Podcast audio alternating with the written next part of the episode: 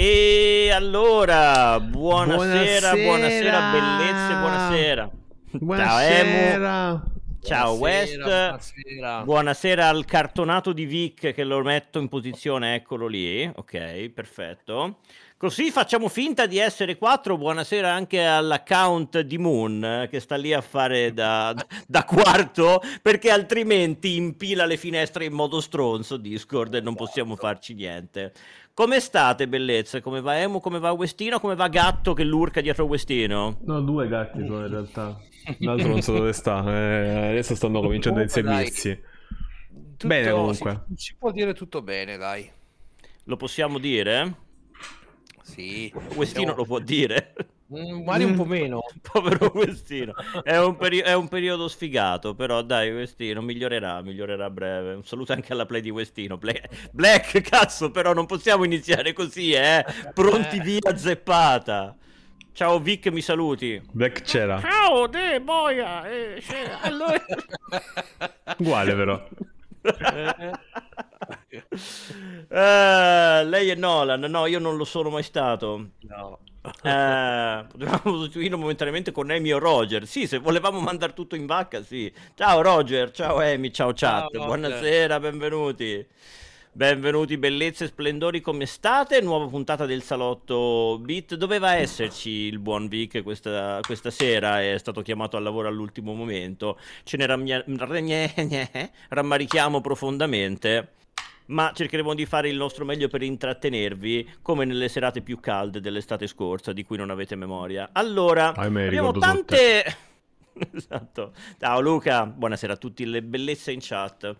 Allora, abbiamo tante notiziole di cui parlare questa sera e sono tanti annunci, tanti rumor, tante cose, in particolare di gaming, anche perché penso che lasceremo buona parte di ciò che è comic e cinecomic alla prossima, quando si spera che ci sia Vic. E sì, no, lo so, Blechino, ma infatti ce ne rammarichiamo tutti quanti. Allora, notizia fresca, una cosa giusto da buttare là che però è stata simpatica. Bello il titolo. Che bello il titolo? Il titolo normale, no? Che ci ho messo emulare senza passione. Sì. Come fresco Vic stasera. Sì, no, c'è sempre emulare senza passione, no? Esipodio, ho scritto apposta Esipodio, dai, è tipo così da un po'. Siamo simpi noi altri, stai al pezzo coi meme, Rogerino, che cazzo. Meglio simpi che simp. Vero? Ecco, ci siamo inimicati tutta Twitch. Così. Vabbè, era una cosa...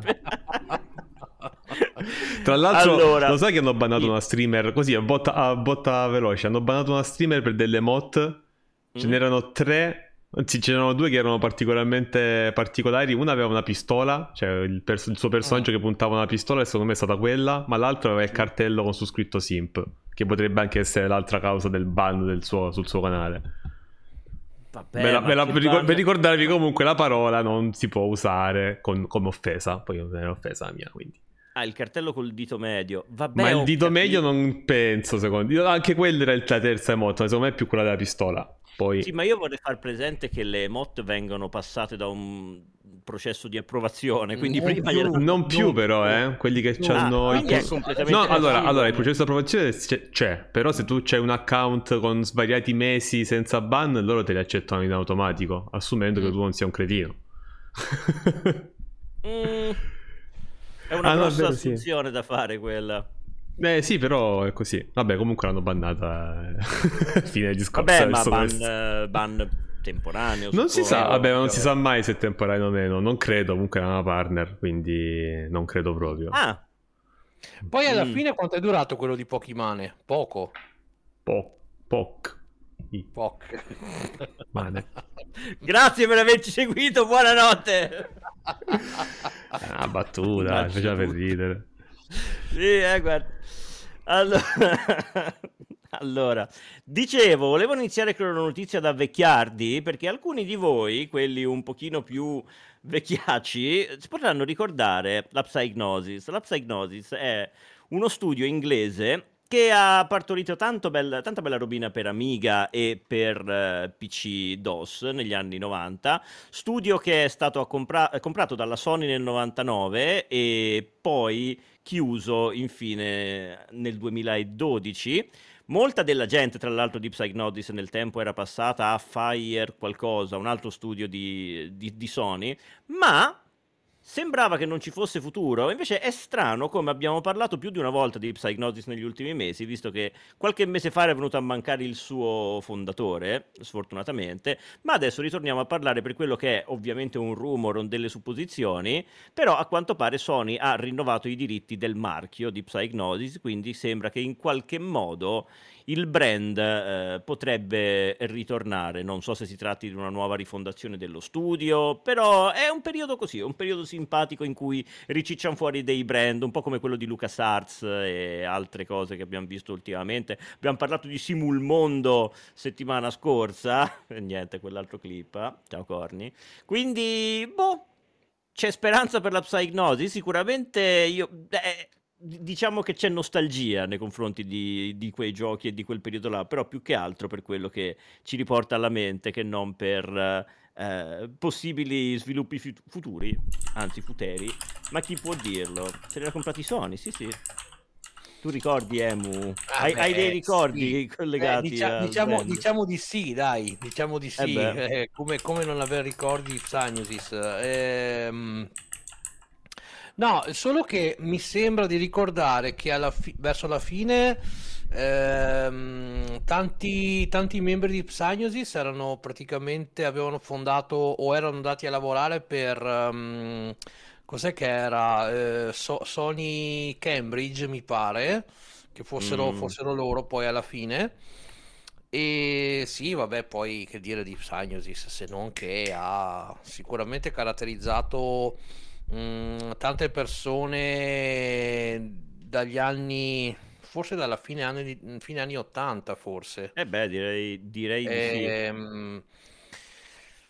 E sicuramente la sua più grande, diciamo, vetrina l'ha avuta con l'Amiga, assolutamente, perché su Amiga si ricordano tantissimi bei capolavori di Psygnosis, che poi a un certo punto hanno fatto anche proprio un gioco basato sull'icona di Psygnosis, ovvero Agony, che praticamente lì si usa la civetta, il gufo, quello che insomma uno che ha vuole. Tante storie interessanti quel gioco lì, a partire dal fatto che la musica caratteristica della parte introduttiva del gioco era stata copiata da una band black metal norvegese, pensando a nessuno li chiamasse, sì. E invece li denunciarono e gli aprirono il retto per questa cosa qua, a finire col fatto che probabilmente quello è molto bello a vedersi, ma non è un gran gioco, secondo me, per carità, esistono shoot 'em up migliori su Amiga. Sì, sicuramente sì, però per i tempi era tanta roba, era veramente, soprattutto, vabbè, oltre al fatto estetico, diciamo che forse è un po' legnosetto nei comandi, quello sì, però parecchio. Per il resto è tanta roba, ma vabbè, poi Psygnosis comunque ha fatto veramente tanti giochi su Amiga che è veramente impossibile ricordarseli tutti. E adesso comunque io sarei contento se dovesse ritornare in qualche modo nei palcoscenici videoludici, sarebbe molto molto bello, magari anche con qualche remake o qualche remastered, che ne so, magari una compilation, qualsiasi cosa sarebbe veramente bello. Assolutamente sì. Westino, te immagino che sia troppo giovane per ricordarla questa cosa, anche perché non sei passato da Amiga personalmente. No, da Amiga no. Però secondo me, leggevo la notizia, potrebbe anche essere un rinnovo di licenze, cioè che si fa in automatico. Poi butti lì. La cosa curiosa, lo tieni come asset, poi vedi. Anche, e tra l'altro questo ci ricollega a un'altra notizia di cui parleremo tra poco. Leggevo all'interno della notizia di The Games Machine che lo studio è stato acquisito da Sony nel 93, era uno studio di Liverpool. Infatti nel 1999 era stato rinominato Studio Liverpool e poi chiuso nel 2012. La cosa curiosa, che si ricollega anche a cosa di cui avevamo parlato la settimana scorsa, è che questo studio, molta della gente di Studio Liverpool alla chiusura di questo studio sono passati a Firesprite, che è lo studio che era stato a sua volta acquisito poi da Sony e che sta lavorando su il VR di Horizon Call of the Mountain. Quindi tutto il mondo e il paese, fa strano pensare a persone navigate che all'epoca avranno fatto giochi per Amiga, adesso lavorare su una tecnologia innovativa e futuristica come quella del VR. Esatto. E poi adesso noi abbiamo, diciamo, fatto il...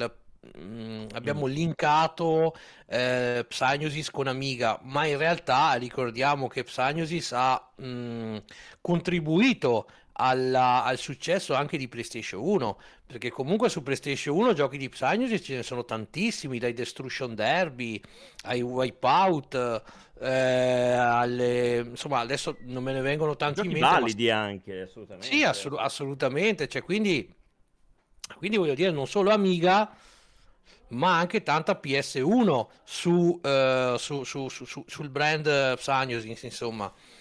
E l'Omax era carino. L'Omax, insomma, tanta bella robina che ha fatto Psygnosis. Bravo Black, i Formula 1 96, 97, 98, che dir si voglia. Insomma, ne ha fatti veramente tanti anche. Aspetta, su quelli per PlayStation? Sì. Come? Quello è PlayStation, ma io infatti Formula 97 era quello dell'anno di Schumacher che fece l'incidente a Silverstone, giusto? So che qua tiro fuori una roba sportiva, però io quello me lo ricordo, era veramente tanta roba quel gioco lì.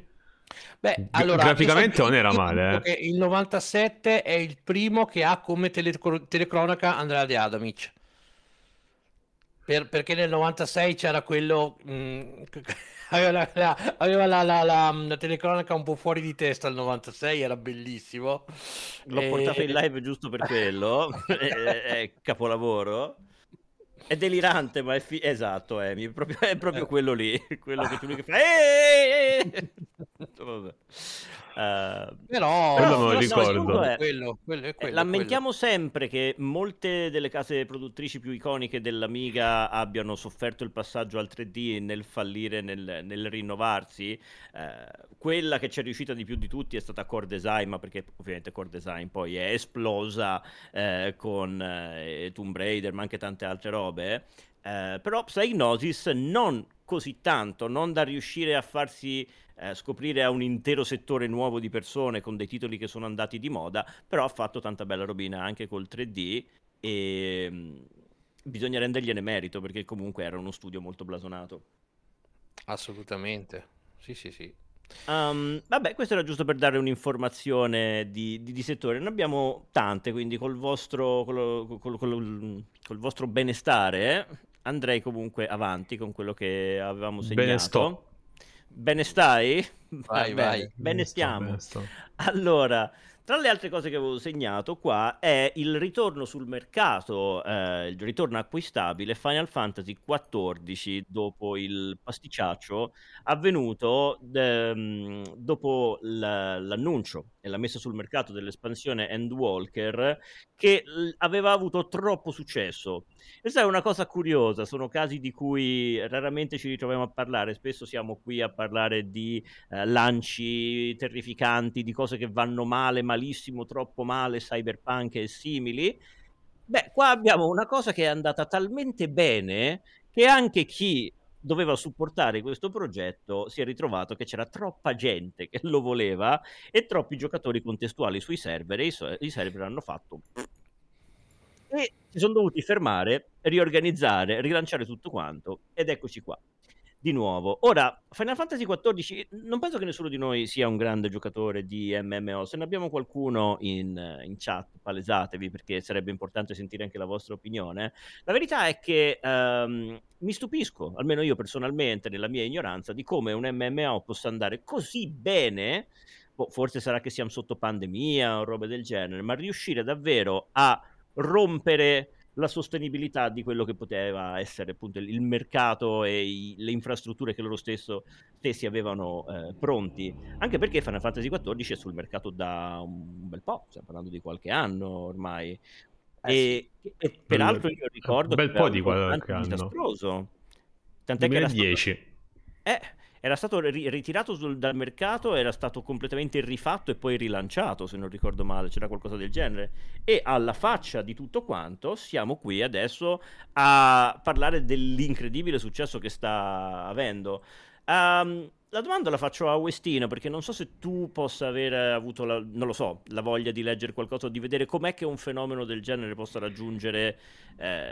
livelli di questo tipo. Non sono addentro al mondo dell'online, tu lo sai già un pochino più di me, anche se magari non sei un giocatore di MMO, quindi che idea ti sei fatto di questo? Ricordo a tutti che io giocavo a Metin 2, vabbè. Io ho giocato il peggio del peggio, ho giocato anch'io all'epoca, quindi non te ne faccio una colpa. Sì, ma io ci sono rimasto sotto. No, allora, non mi reputo un grande esperto di MMORPG, però avendo giocato a Metin 2 o comunque avendo giocato a qualche MMORPG in passato, so che ci sono sempre delle richieste da parte della community.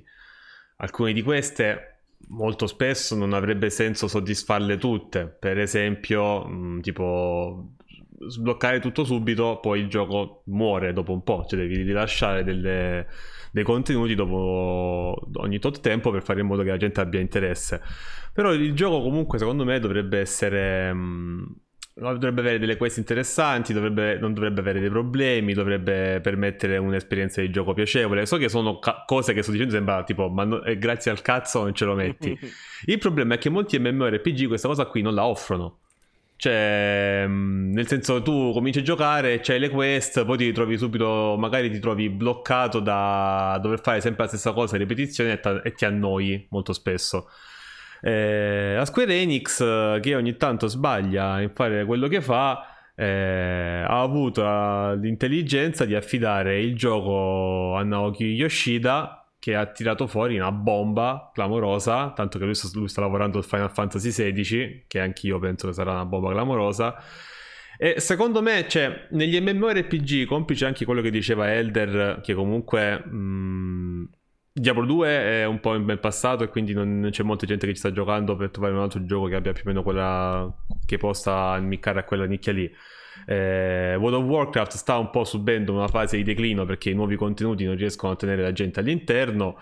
Questo gioco comunque che ti sta rivelando piacevole da giocare, che ti tiene attaccato allo schermo con un sistema di progressione accettabile, sta prendendo un po' tutti gli scontenti, se li sta tirando addosso. C'hanno 25 milioni di utenti non contemporanei, perché sono grazie al cazzo che gli cascano i server. Però cioè, io penso che sia quello il punto, cioè tu prendi un gioco e fai quello che la gente si aspetta, ma non gli dai tutto subito, perché se gli dai tutto subito chiaramente le persone non se ne vanno subito. Oltre a questo, il sistema di rilasci di nuove espansioni che comunque portano avanti la storia in un modo o nell'altro, c'è la curiosità di vedere come prosegue la storia, no? Anche per questo motivo che appena è uscita l'espansione a dicembre, il 3, i server sono andati giù perché tutti giocavamo lì, volevamo vedere cosa succedeva e sono buttati là dentro, così come è successo su New World. Vi ricordate New World? Quello c'è vedere. Ancora ci voleva arrivare. Aspetta, no, infatti io avevo una domanda per te, Westino, se me la consenti. Che poi appunto casomai potremmo anche parlare 2 secondi di New World, ma domanda secca: secondo te si può già definire morto New World? È un MMORPG. Ti rispondo facendo una cosa, guarda, al volo, vediamo quanti streamer ci sono. New World fa 6.000 spettatori in questo momento, e non sono tanti, ma neanche pochi, dai. Neanche guarda pochi. Quanti ne fa Fortnite.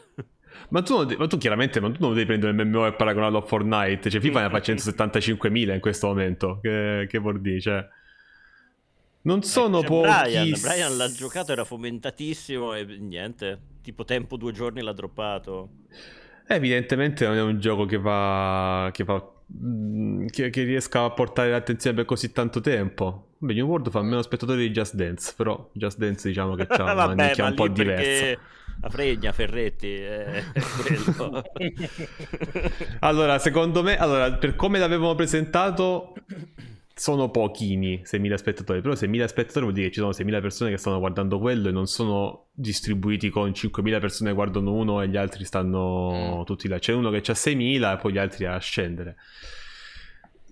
E sarà sufficiente per poi rimanere in vita tanto tempo? Ma secondo me no. Però cioè, bisogna vedere. Amazon non la sa gestire sta cosa. Ma lì non è un problema di Amazon, il problema è che il gioco non è riuscito a tirare la gente, cioè se vuoi puntare sugli streamer, copri d'oro gli streamer di tutto il mondo per giocare quel gioco alle tue beta di sto cazzo che poi non sono beta e poi gli dici superata una settimana ok non potete giocarci più, quelli non ci giocano più. Cioè nel senso adesso forse il prossimo banco di prova è Lost Ark che esce l'11 febbraio. Lost Ark che esce in Europa 11 febbraio e quello sembrava molto molto carino, quello potrebbe io l'ho giocato, è caruccio. No, ma sai quella differenza qual è? Che essendo free to play può darsi che i giocatori ce ne siano tanti di più. Formula free to play ha sempre attirato la gente, sono d'accordo. PUBG free to play. Ma quello perché? Perché si sono accorti che non riuscivano a competere con Fortnite free to play, cioè era una mossa da fare molto tempo prima quella. Secondo me già tanto ci sia ancora gente che lo gioca PUBG a oggi. Beh comunque cioè, a livello di shooting è meglio di Fortnite, quindi attira sempre la sua nicchia di persone Cioè alla fine come Tarkov, no? Cioè Tarkov è un gioco volutamente Escape from Tarkov, sto dicendo. Tarkov è un gioco volutamente difficile che la gente dice no, non ci gioco, è troppo difficile, ma è per scelta degli sviluppatori. Loro hanno detto no, non vogliamo che ci siano 10 milioni di persone su questo gioco qua a giocare, che poi l'esperienza di gioco peggiora per tutti. Pentiamoci quelli buoni e gli altri via, poi alle balle. Quindi cioè, dipende sempre qual è la nicchia. Alla fine riesci pure a guadagnare, non è che devi per forza fare 5 miliardi di dollari l'anno per sopravvivere. Secondo me anche molto tecnico, se vai a vedere bene Tarkov è super tecnico, è super tecnico, cioè veramente se non c'hai un minimo di esperienza militare ce la fai proprio. Infatti io me ne tengo molto lontano perché sennò probabilmente sparirei soltanto a braio ogni volta che lo vedo. Che già lo so. Quindi insunto, per poi andare avanti, secondo voi, risposta secca, tutto questo super successo inaspettato e difficilmente gestito raggiunto da Final Fantasy 14 è più un effettivo merito di chi il gioco lo sta sviluppando e supportando o una conseguenza delle migrazioni dei giocatori degli MMO delusi da altri servizi online non all'altezza? Emo. Beh. Invertiamo. Mm-hmm. Emo? Perdona, mi stavo leggendo la chat. Fammi una domanda. La domanda è, secondo te è più un merito loro o più un demerito degli altri tutto questo successo di Final Fantasy 14? Un po' e un po'. Perché è vero che comunque Final Fantasy 14 ha comunque la sua community, perché a parte che è un gioco, come diceva anche prima Agostino, non è un gioco uscito ieri, è un gioco che è sul mercato da parecchi anni, quindi è normale che già di base abbia la sua community. Poi se ci metti tutto il casino che sta succedendo in Blizzard, che come dicevano in chat, che la gente da Blizzard si sta spostando e chi magari ha fame di MMORG come prima alternativa a Final Fantasy, allora ci sta che anche quello aiuti a ingrandire il panorama di Final Fantasy 14, assolutamente. Ci sta. Questino? Io vado controcorrente con quello che è stato scritto in chat da più persone e dico che sono quasi completamente meriti loro. Più, cioè, è vero, World of Warcraft è in calo e tutto il resto, però, cioè, io sinceramente capisco che ci sia un gruppo di persone, ci saranno dei giocatori al mondo che vogliono giocare soltanto quel tipo di gioco lì, eh? Io non lo metto in dubbio, e quindi dicono cerco il gioco meno peggio sul mercato, e meno peggio è Final Fantasy 14, ok. Però se, cioè, non penso che ci siano 25 milioni di utenti che dicono io voglio per forza giocare MMORPG, qual è il meno peggio, Final Fantasy 14, ok. Io penso che la maggior parte dei giocatori che giocavano a World of Warcraft, cioè, tutto, hanno anche detto ma sai cosa, provo altro a un certo punto, no? Un naturale disinteresse per una tipologia di gioco. Prima ci giocavi 10 ore al giorno, dopo un po' ti fai 2-3 ore a settimana e sei comunque contento. Secondo me è il gioco che merita, cioè dire che Final Fantasy 14 deve evitare, deve bloccare le vendite del suo gioco perché i loro server sono stracolmi, perché World of Warcraft fa schifo, mi sembra un pochino riduttivo nei confronti di un lavoro lungo 11 anni con uno dei produttori di giochi migliori al mondo. Cioè, nel senso, sicuramente incide, eh? Non è, cioè, se World of Warcraft era ancora al top non faceva quei numeri lì, assolutamente. Però dire che è soltanto colpa di World of Warcraft a cagare, ma no. Comunque è vero che ci sono stati anche tanti fallimenti di nuovi MMO, non solo quello di... Perché tutti sbagliavano nella formula, però. Cioè, New World, nel senso, è uscito. Non, la gente si annoiata subito. Però fa strano che... Cioè, fa strano nel senso pensare che... un MMORPG come Final Fantasy che... ha bisogno del canone mensile, possa comunque avere tanto successo rispetto a altri pretendenti che magari non ce l'hanno, tipo appunto New World o qualche altro. New World devi comprarti il gioco all'inizio, però pure pure Final Fantasy mi sa. Anche Final Fantasy sì. Ma alla fine, cioè, il giocatore, secondo me, io quando giocavo a Metin 2 se mi avessero detto paga un canone mensile per avere un gioco che sia meno pay to win, io l'avrei anche fatto, Cioè, poi non ho mai cominciato a giocare a World of Warcraft semplicemente perché tutti i miei amici stavano su Metin 2 e allora sono rimasto lì. Però è un po' un rosico forte, cioè io giocavo tanto, non ero manco tanto una pippa, però c'erano certi mostri che smollavano, che ammettevano con gioia di spendere 1.000 euro al mese in shop per potersi potenzializzarmi al massimo. Che io non c'ho niente contro di loro, sia bene, cioè, che se meno male che c'era lui, perché se non c'era lui Metin 2 non restava aperto, perché di Dio queste persone qua portavano avanti il server, quindi però, cioè, rosicavo che non potevo competere da quel punto di vista lì. È anche vero però quello che dice Eldar che c'è anche la possibilità di giocarlo gratuitamente, Final Fantasy. Sì, c'è la trial gratuita che poi che dura abbastanza, sì. Fino al livello 30 mi pare, o 20, ora non mi ricordo. Beh, ma quello cosa... comunque di... È un po' la stessa cosa che fa World of Warcraft. Sì. Se non mi sbaglio, no? Sì, anche WoW ce l'ha quella cosa lì, sì. Bon.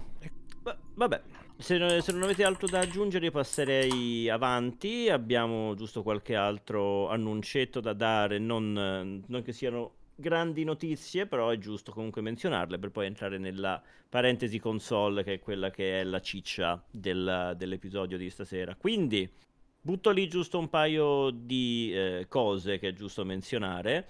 La conferma da parte di Valve che Steam Deck sarà in casa di tutti coloro che lo hanno preordinato a fine febbraio, quindi non ci sono ulteriori ritardi, e c'era tanto timore. Però a quanto pare Valve ha saputo contenere la cosa a solo un rinvio, e data la situazione di cui avevamo anche già parlato in un'altra puntata, la carenza di materiali che è stata poi ciò che ha causato questo delay, va bene, ci fa piacere sapere che comunque la Valve non scenda al di sotto di alcuni livelli di serietà. Io non l'avrò, non so se qualcuno dei presenti lo avrà preordinato o lo vorrà, sarei curioso di averlo tra le mani, ma per il momento è un lusso che non ho alcuna possibilità di potermi permettere, quindi per me sta bene dove sta, ma è sicuramente un bell'oggettino. Voi lo vorrete prima o poi? Poi sa, il problema è che tra il volerlo e il poterlo comprare c'è un minimo di gap che spesso e volentieri tante persone non hanno, quindi non costa pochissimo, sì. Sì, tanto grande il gap, abbastanza grande, quindi allora per averlo sì, perché comunque io sono sicuro che sarà una buonissima macchina, è vero, avremo per la prima volta la possibilità di avere un PC veramente portatile, ma proprio tascabile, quindi sì, sicuramente sarà una figata. Il problema è che appunto il costo, che non è certamente dei più inferiori, e poi una cosa che vorrò vedere subito nei primi test, la durata della batteria, perché nel senso, se tu ok, finché lo lasci attaccato alla corrente, ok, ma una volta che tu l'hai veramente con la batteria, se tu mi fai girare giochi pesanti, voglio proprio vedere quanto durerà la batteria. O mi fanno una batteria fighissima fuori di testa, se no la vedo dura, sì. Sarà dura. Te, Westino? Diciamo che il bonus console 2022 andrà sulla next gen appena mi decido, quindi no, non penso di andare, cioè mi intriga, ma se già non gioco molto in mobilità ultimamente, quindi perdo il 90% dell'interesse al momento sullo Steam Deck. Se dovessi prenderlo lo farei più avanti, e se volessi giocare qualcosa in portabilità lo farei su Switch, cioè qualche gioco che posso giocare su Switch c'è, anche soltanto delle esclusive che ancora non ho giocato. Però sono due macchine completamente diverse. Assolutamente sì, però c'è il discorso mio che faccio, non facevo un discorso di Switch come Steam Deck, cioè no, assolutamente no.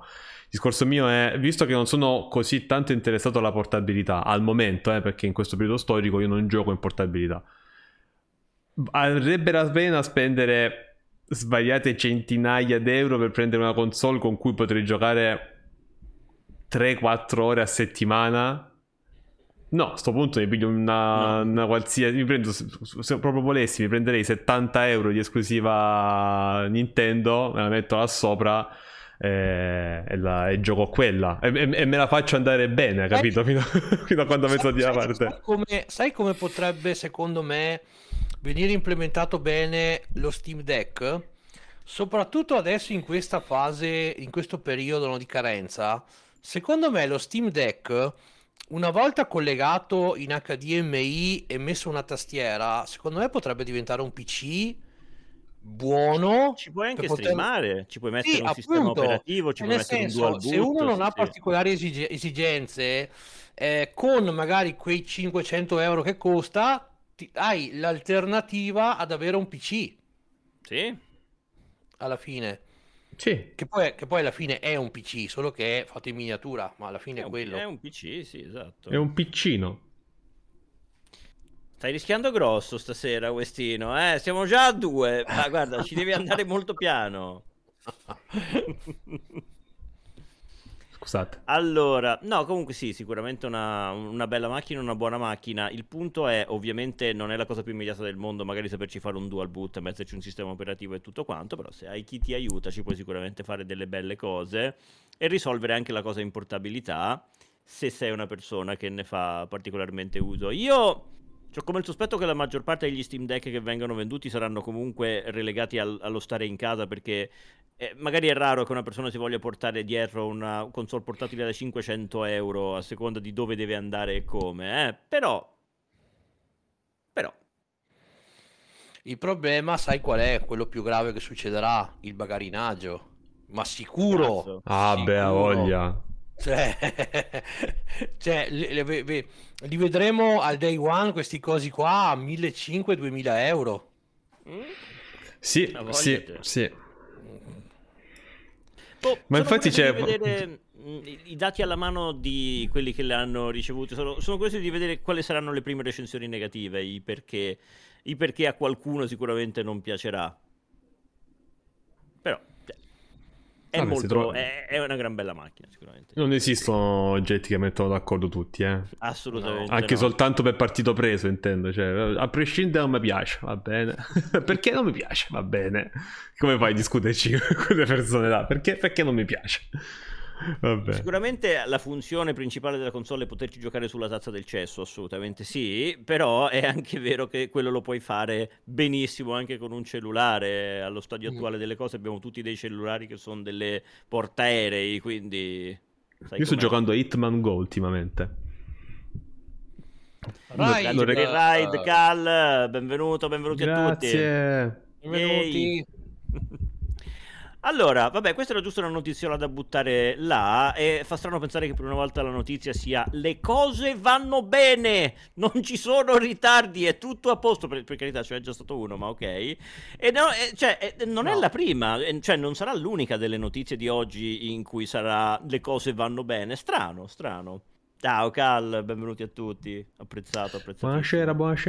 Allora, parlando di rinvii, c'è stato un nuovo rinvio per Stalker 2, i quali stanno chiaramente dando l'idea allo studio di essere chiaramente in difficoltà con un progetto che è molto più ampio di quanto non abbiano mai fatto. Non lo dico perché sono veggente, lo dico perché hanno fatto un comunicato in cui hanno detto scusateci per l'ennesimo ritardo, ma questo è il progetto più ampio di quanto non abbiamo mai fatto e quindi aiuto, quindi non è che ci sia da essere veggenti. Infatti diciamo che no, non sei veggente, sei ve persone.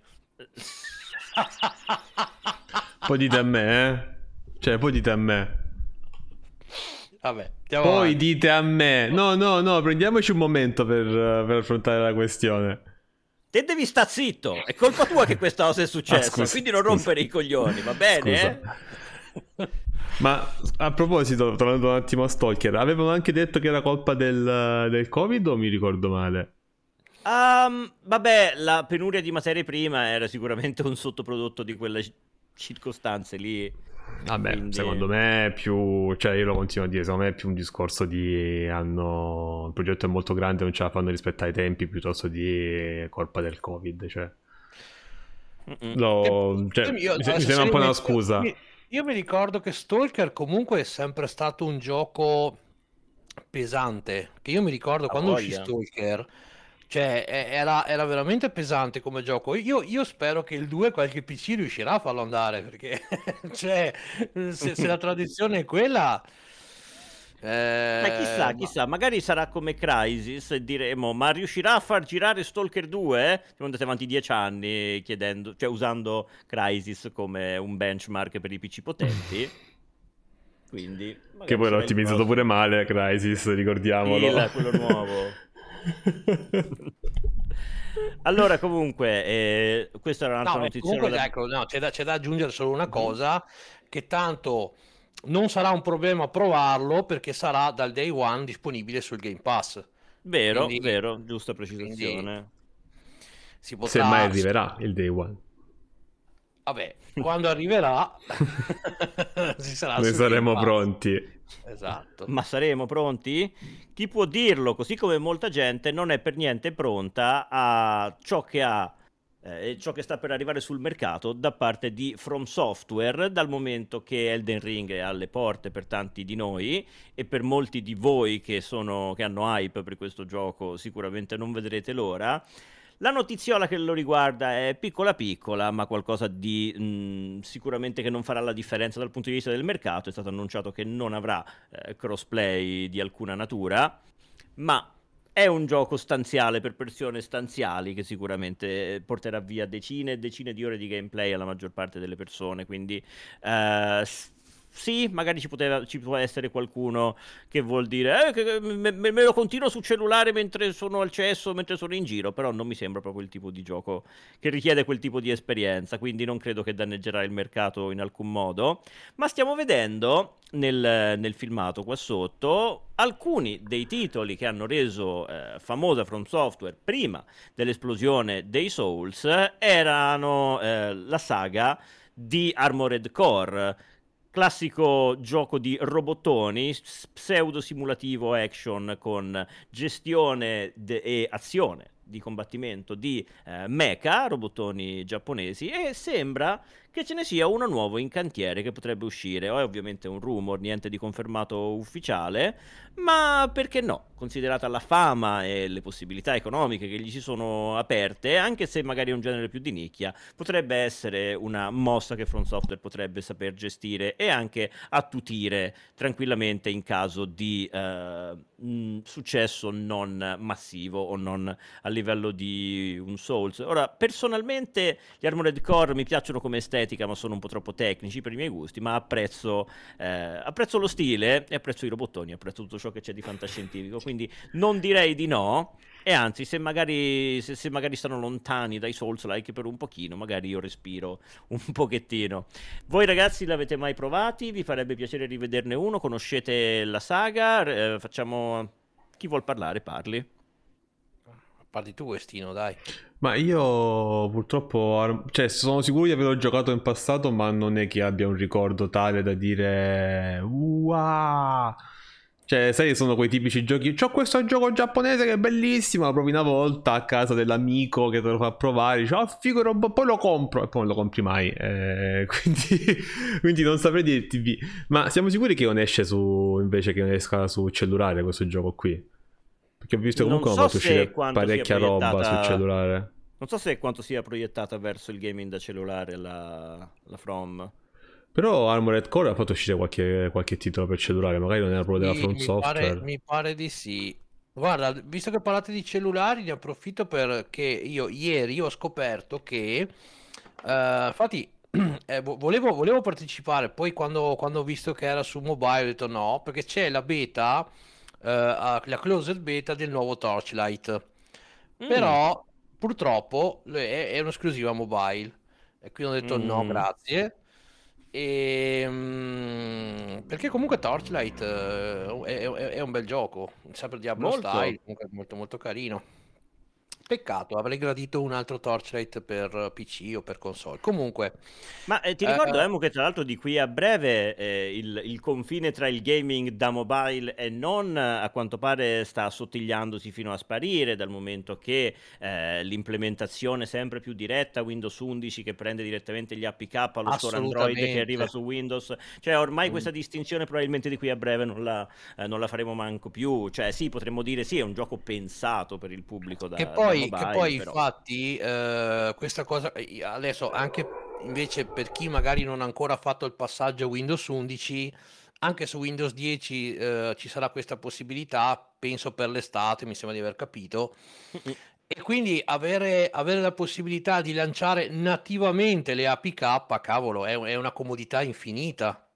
E avere la gestione appunto da controller, la possibilità di comunque poterlo giocare su uno schermo grande eccetera. Questo cambierà comunque anche il mercato e il modo in cui questi giochi vengono concepiti, perché non saranno più molti di loro orientati verso un dispositivo touch, ma avranno i controlli pensati anche per un controller, e si allontaneranno rapidamente i tempi in cui si doveva impazzire dietro a emulatori Android e cose del genere. Infatti mi sa che quelli di BlueStack sono già corsi ai ripari, offrendo servizi in streaming, in cloud, qualcosa del genere aveva fatto BlueStack poco tempo fa. Si chiama BlueStack X ed è praticamente un...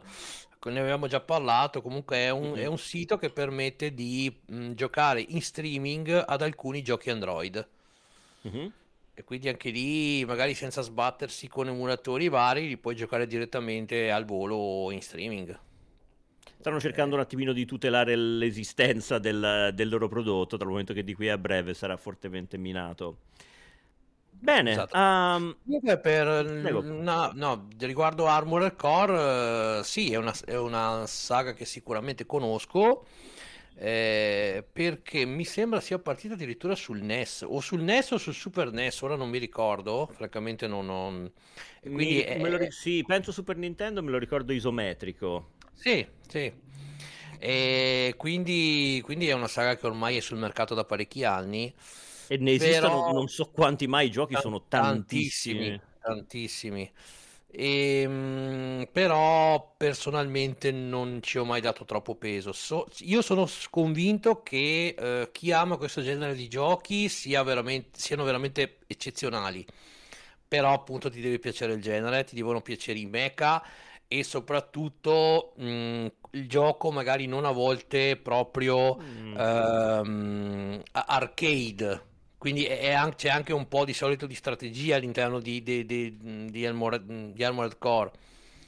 Quindi comunque alla fine della fiera è una bella saga sicuramente. In effetti dicono sia iniziato su PS1, no, io sono sicuro che almeno per Super Nintendo c'è. Però magari non si chiama Armored Core, capito? Si chiama Metal Warriors.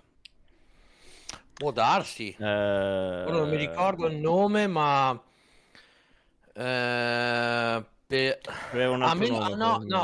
forse aspetta, forse ha ragione Black, forse mi sbaglio con Front Mission, che è praticamente uguale, vero, è praticamente era turni quello lì, però sì, forse mi sbaglio con quello, mi sa di sì, però ecco. È un po' un calderone quello dei giochi di mecha, che sicuramente hanno molto più mercato in Giappone, ma sicuramente è un mercato molto grosso, e chissà se magari, data la fama di From, riuscirebbero a sdoganare la settorialità di questo genere. Comunque, andiamo avanti, passiamo alla parentesi grossa e cicciosa della live, del talk show di questa sera, che è quella che riguarda le console e il loro stato in questi anni così difficili. Sarà una generazione di console che sicuramente passerà alla storia per il suo essere anomalo, date le condizioni del mercato, la rarità di esse e il modo in cui le case produttrici stanno gestendo tutto questo, cercando di arginare i problemi che con cui purtroppo dobbiamo convivere. Partiamo da quello che è un rumor piuttosto insistente, non ufficiale, confermo che sia un rumor, non scannatevi, ma è interessante come, stando a quanto è stato puntualizzato da alcuni tweet, sono stati trovati sullo store di PS5 e sullo store PlayStation alcuni titoli della PS3 con un prezzo ufficiale. Questo ha dato molte persone, ha dato adito di pensare che di qui a breve ci potrebbe essere una retrocompatibilità ufficiale. Molti altri dicono no, guardate, semplicemente è un retaggio del come era gestito lo store fino a poco tempo fa, niente che non sia già capitato in passato, ma le notizie si rincorrono e siamo in quella situazione in cui non sappiamo quanto sia la speranza della gente e quanto effettivamente ci sia da sperare in questa mossa, ma c'è da notare che sicuramente dal punto di vista della vendita online Sony si sta muovendo, dal momento che, e questo ne parleremo tra poco, stanno anche ritirando dal mercato, agli store UK, le schede per gli acquisti del PS Now, e si dice che di qui a breve ci sarà un'unione di PS Now e PS Plus. Quindi ci sono dei movimenti, non sappiamo se siano dei test, non sappiamo se ci siano delle direzioni ufficiali, non c'è niente di ufficiale, ma qualcosa sul fronte mercato online di Sony si sta muovendo, e speriamo che per una volta la loro scelta sia dalla parte del consumatore. Ma tiriamo un attimo le redini del discorso, la domanda per voi in chat e per i miei collaboratori, amici, parenti e amori dolci è: quanta effettiva speranza o ragionevole speranza ci può essere nel fatto che Sony metta su un sistema di effettiva retrocompatibilità per quanto riguarda le generazioni che vanno da PS1 a PS3? Emu. Ma allora, io francamente ci spererei molto da utente PS5, perché comunque cambierebbe tantissimo le cose, perché se fosse confermata l'ipotesi di avere su PS5 anche la retrocompatibilità PS1, PS2, PS3, cosa che comunque si è sempre parlato di questa cosa, ancora prima che uscisse la console. E cioè, se fosse confermata questa cosa, sicuramente cambierebbe per molti. E sono convinto che, ovviamente, reperibilità permettendo, aumenterebbe le vendite. Poi sul discorso di accorpare sia PlayStation Now e PlayStation Plus. Cioè io veramente, ma più volte l'ho detto, ma secondo me è anche l'ora.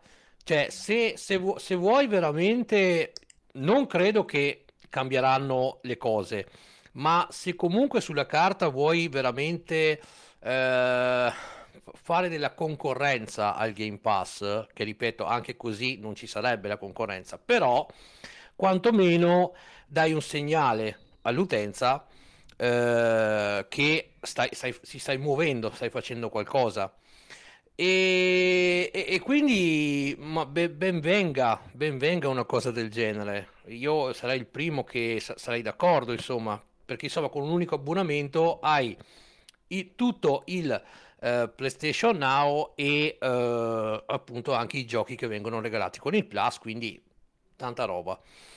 Ma secondo me è più sulla retrocompatibilità che, almeno personalmente, sarei più contento, perché ti si sbloccherebbero un casino di avresti veramente un parco titoli enorme, ma enorme veramente.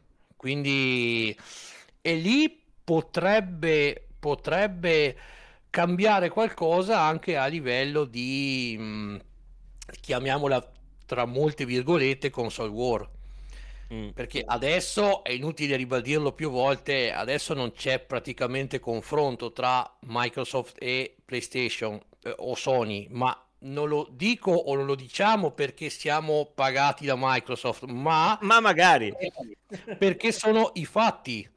Però se succedesse questa cosa magari qualcosa si potrebbe smuovere, io sono convinto di questo. Esistono molti dettagli che andrebbero definiti se questa cosa va in porto. Uno di questi è stato suggerito proprio da Black in questo momento. Molti titoli PS3 erano acquistati in digitale. L'account, se ce lo portiamo dietro da allora, quindi vorrebbe dire che io gratuitamente ottengo l'accesso ai titoli acquistati in digitale nel periodo della PS3. Sarebbe bello, perché c'era tanta roba, anche tanta roba indie presa, offerta o regalata durante col PlayStation Plus, no? Quindi sarebbe bello poter accedere nuovamente a quei titoli che sono stati comunque acquistati. Ripeto, l'account è sempre lo stesso, quindi perché no?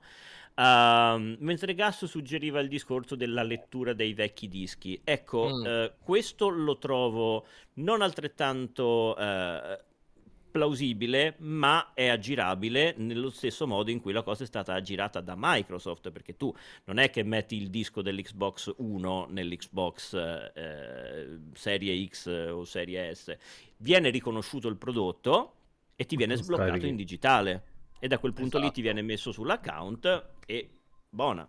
Non è che funziona in quel modo, c'è solamente una lettura. Ora non so, perché non possiedo una Xbox recente, ma in qualche modo non so se c'è anche solo una prima lettura del supporto ottico oppure no, o se magari legge il numero di serie o qualcosa del genere, ma in qualche modo non c'è niente di effettivamente letto al momento del lancio del gioco. Una volta che ti viene sbloccato è in digitale sul tuo account, il che vorrebbe anche dire che non tutti i giochi sono effettivamente riprendibili in retrocompatibilità, perché in retrocompatibilità la gente si aspetta che io prendo il gioco più scalcinato della PS1, lo metto sulla PS5 e va. No, ci sono dei limiti tecnici che bisogna comprendere. Probabilmente ci sarà una lista di titoli presenti in digitale che gireranno anche su PS5 tramite emulazione interna, e se te dimostri al sistema di possedere una copia originale, quella copia ti viene sbloccata in digitale sul tuo account. È così che tende a funzionare in generale questo sistema, quindi se c'hai un gioco sconosciuto probabilmente non è che ce lo fai andare, non funziona così. Esatto, esatto. No, comunque per rispondere a Cal che aveva scritto ma devi avere il CD comunque inserito, assolutamente sì, perché sennò ti basterebbe in ogni console mettere il disco e avresti il gioco gratuito. No, semplicemente che il disco va tenuto inserito.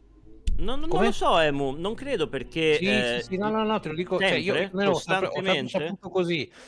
Perché lui praticamente quando tu fai partire il gioco deve leggere il CD e poi ovviamente va tutto da internet, cioè, o da hard disk.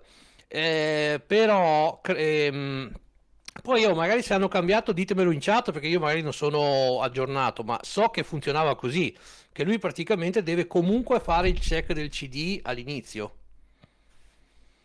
Poi, ripeto, così era fino a un po' di tempo fa. Se adesso deve fare il check la console. Sì, assolutamente. Poi, visto che un uomo può sognare, io sognerei di avere una sorta di retrocompatibilità enhanced come offre Microsoft. Non penso che Sony andrebbe così tanto oltre, però... Sarebbe bello poter avere dei giochi retro, magari di PS2 o PS3, con un frame rate aumentato, una risoluzione aumentata, potersi godere con la sensibilità del pubblico di oggi. Esatto. Poi permettimi due secondi, visto che stiamo parlando di PlayStation 3, l'altra sera, perché dopo innumerevoli video che avevo visto su YouTube di quanto ancora oltremodo fosse figa adesso l'emulazione PS3, sì, lo so, si parla di emulazione, adesso ho provato personalmente l'altra sera ed è fighissimo, perché adesso praticamente hanno emulato anche proprio la XMB, cioè ti parte proprio la schermata di PlayStation 3 con tanto di menu e tutto. Che bello. Cioè, è bellissimo, cioè, praticamente. Ma RTCS3 fa sta cosa adesso? Assolutamente sì, da quindi due versioni permette di installare parte. I giochi? No, non è... cioè, sì, ma l'XMB è già installata sull'emulatore, ma quindi è una figata pazzesca, cioè praticamente adesso hai tutto il menu di PlayStation 3 come se avessi la console. Che bello, molto molto bello. Quindi GG per questi ragazzi che continuano a migliorare anche questo emulatore in maniera paurosa. Assolutamente sì. No, ma stanno facendo dei grandi passi avanti dal punto di vista dell'emulazione. Certo, le console scalcinate che nessuno si caga, tipo l'emulazione Xbox classica e 360, va veramente tanto a rilento. Procede anche lei, però soffre. Vai Roger, metti il link. Comunque, ripeto, un uomo può sognare. Westino, volevi dire qualcosa? Sì, volevo dire che secondo me la presenza dei prezzi, tra l'altro sto per fare riferimento al link che ha messo Roger. Prego. Che c'era questo utente su internet che ha fatto: io non vorrei dirvelo, ma a me è già successo in passato di vedere i prezzi dei giochi PlayStation 3 sullo store, perché in realtà quello sarebbe soltanto il prezzo per il noleggio del gioco sul Now. Cioè tu ti prendi quello, credo, senza comprare il gioco senza prendere il Now, ti prendi quello e poi gioca sul Now, una roba del genere. Comunque è collegata al Now, cioè i titoli PlayStation 3 che si trovano là sopra sono collegati al Now. Però quindi diciamo che la presenza dei prezzi, che tra l'altro anche il Dead or Alive a €8 che è stato indicato in chat, mi sono dimenticato da chi, sarebbe riferito al Now. Però, e su cui mi collego subito a quello che ha detto Blecchino, ci sarebbe anche il famoso brevetto Spartacus, che è stato consegnato qualche giorno fa da uno degli sviluppatori più importanti di Sony della PlayStation, non mi ricordo il nome, non me lo chiedete, che sostanzialmente non dice brevetto per la retrocompatibilità dei vecchi Cerni, grazie Blecchino, brevetto per la retrocompatibilità dei vecchi giochi PlayStation 1, 2 e 3 su PlayStation 5, ma sostanzialmente c'è scritto brevetto per fare in modo che alcuni giochi possano giocare su supporti nuovi, e nonostante cioè il brevetto sostanzialmente parla di retrocompatibilità. Quindi cioè, ci sono due o tre cose che stanno girando secondo me.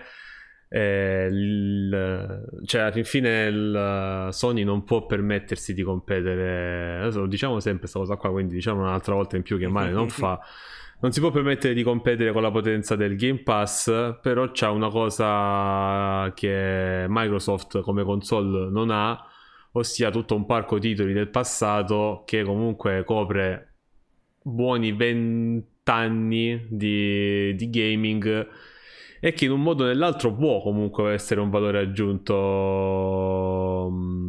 all'interno del, può essere un valore aggiunto all'interno del di tutto il prodotto, perché comunque le IP ce le hanno, cioè sono loro, le licenze ce le hanno per la maggior parte dei giochi. Se tu riesci a fare in modo che quei giochi girino sulla console PlayStation 5 senza dover fare un abbonamento che la gente non apprezza, non lo so, cioè nel senso è più probabile pensare che fai un abbonamento, che è questo Now Plus o Plus Now, o non so come lo vogliamo mettere, che ti permetta di giocare all'occorrenza anche da altri giochi, che è un po' quello che ha fatto Nintendo, no? Cioè Nintendo non è che ha fatto questa grande tecnologia, però ha messo nel suo Nintendo Online la possibilità di giocare a tutti i giochi del passato. Perché? Perché Nintendo c'ha 40 anni di storia. Non è che detto questo, non è che la gente si compra la Switch per giocare a Super Mario del NES, chiaramente. Però, già che c'è la Switch, è uno stimolo in più a farsi l'online, perché se voglio giocare a Metroid lo prendo. Secondo me quello potrebbe essere un modo per dire: c'è la PlayStation 5, perché non ci butti due spiccioli su sta roba qua, che tanto comunque a noi ci costa relativamente poco, e a te ti dà tutto quello che ho raggiunto. Comunque adesso il retro gaming sta un po' sta diventando di moda, perdonatemi se lo dico, ma secondo me è così, ma speriamo. Sì, non lo metto in dubbio. Secondo me sta diventando di moda, e questa cosa qui potrebbe essere in qualche modo cavalcata con una spesa minima.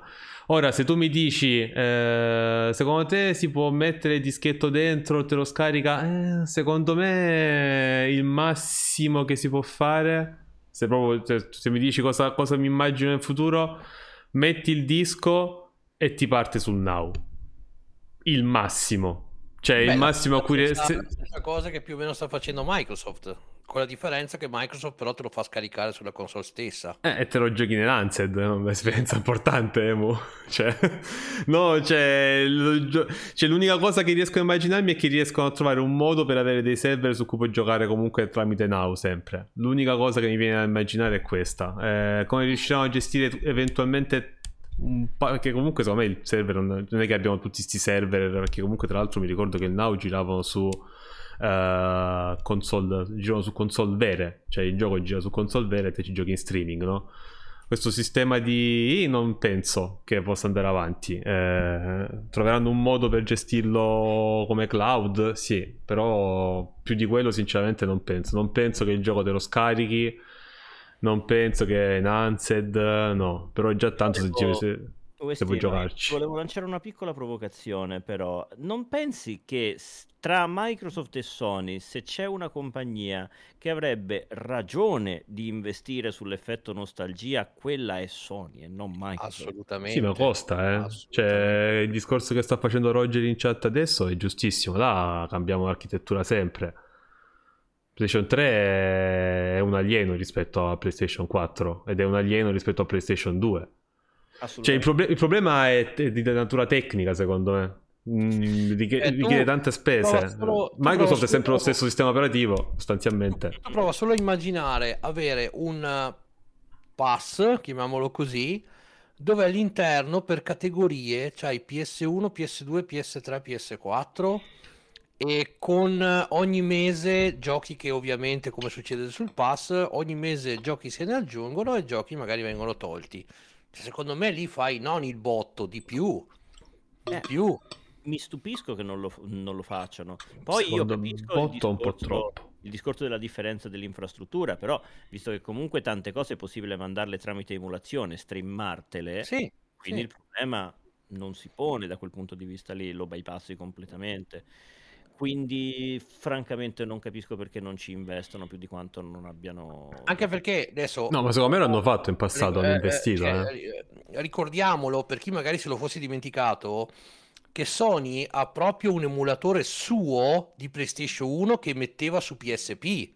Cioè, sì? Quindi voglio dire, non è neanche quello un problema. Cioè, ha cose proprio suo di default. Infatti.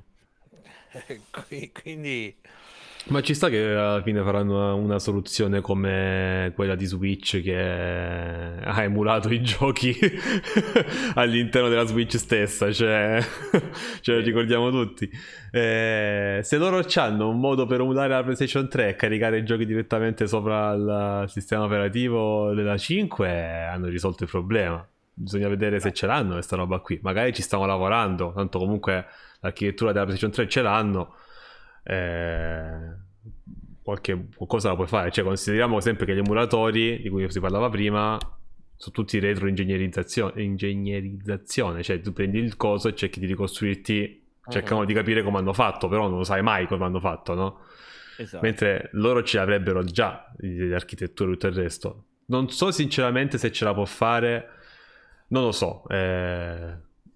Io penso più un modo per che lo gestiscono tramite cloud gaming o qualcosa del genere. Sì, sono pienamente d'accordo. Sì, secondo me comunque la direzione è quella. Cioè, anche soltanto per dire, avete visto? Non è che siamo fermi, eh? Cioè, comunque è un po', conta un po' come per far capire che non sei immobile. Il fatto che sono stati finora a sedere su una miniera d'oro, ciò non gli toglie che sicuramente, come diceva Ciao Peter Pan, come diceva Black, sicuramente i soldi li fanno comunque, però perché precludersi la possibilità di farne di più? Questa rimane la mia, domanda. Io comunque non penso che siano, cioè non penso che sposterebbe tanto gli equilibri, Cioè, detto che io questa cosa la vorrei tanto, per me, cioè io sono proprio una persona che se tu mi dici ti metto tutti i giochi subito, cioè io ho un parco di giochi da recuperare del passato enorme. Però se tu mi dici abbiamo messo la retrocompatibilità PlayStation 1, PlayStation 2, PlayStation 3 su PlayStation 5, io con tutto il bene che vi voglio fatico a immaginare una persona che dica ok, allora adesso mi compro PlayStation 5 e non Xbox One, se è una persona che non sa cosa comprare, cioè proprio fatico a vedere la retrocompatibilità della PlayStation 5 con un titolo del 97 come qualcosa che spinga la persona a comprare la console, perché comunque Sony vuole vendere la console, secondo me, cioè l'obiettivo loro è sempre quello. Più probabile, se le dico io com'è, che loro vogliono offrire un servizio per inserirsi nel mercato dei servizi, fermo restando che comunque loro la console si vende da sola perché è PlayStation, almeno per questa generazione qua. Che poi, scusate, adesso mi è venuta da fare una considerazione, no? Allora, abbiamo detto che sicuramente anche se dovessero fare una cosa del genere, PS1 e PS2 sarebbero comunque portate ad emulazione, perché chiaramente sarebbe così. Stiamo immaginando. Abbiamo appena detto che c'è un emulatore PS3 in grande spolvero. Vuoi dirmi che Sony non riesce a fare un emulatore PS3? Cioè, voglio dire, cioè, ce la fanno a fare un gruppetto di gente spersa nel mondo, non ce la fa Sony a fare un emulatore PS3? Se vogliono possono, è che magari hanno riflettuto sul fatto che forse non gli conviene, non lo so, questo non so davvero dirtelo, però mi sembrerebbe strano. L'ho fatto io comunque, personalmente dissento con quello che dice Roger, che dice che secondo lui crede che Sony, se la cosa non è fattibile come emulazione, allora non ci mettono soldi.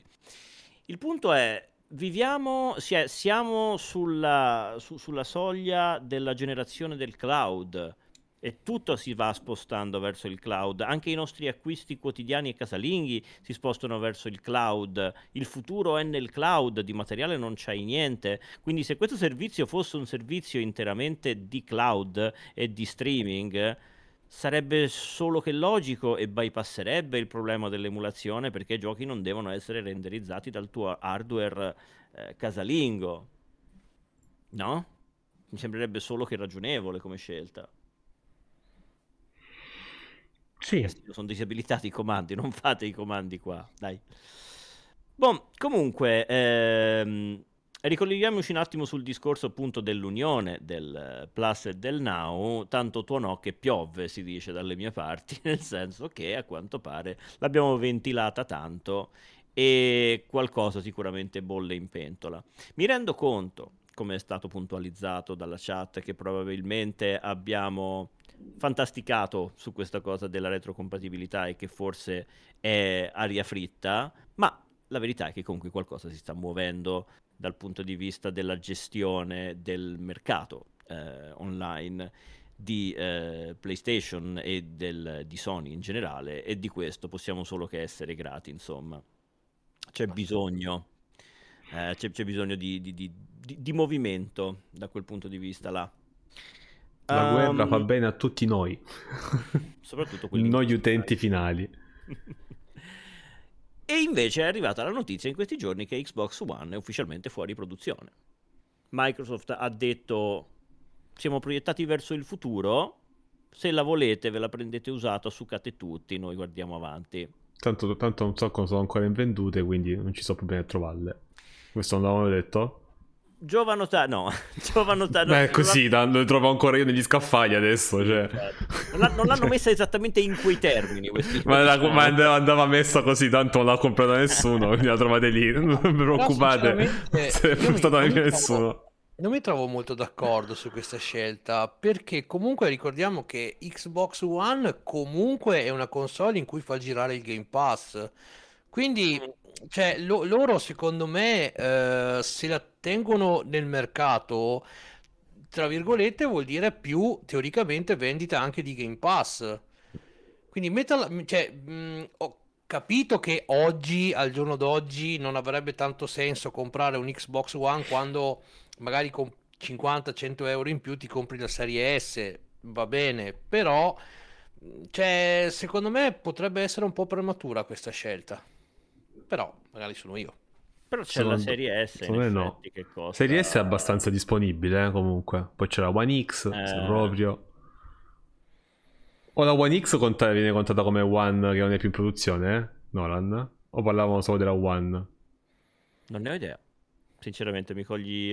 non me la sono letta la notizia, perché io davo per scontato poi soltanto la One, cioè la vecchia versione. Cioè, come se dicono, non facciamo più la PlayStation 4, facciamo solo la PlayStation 4 Pro.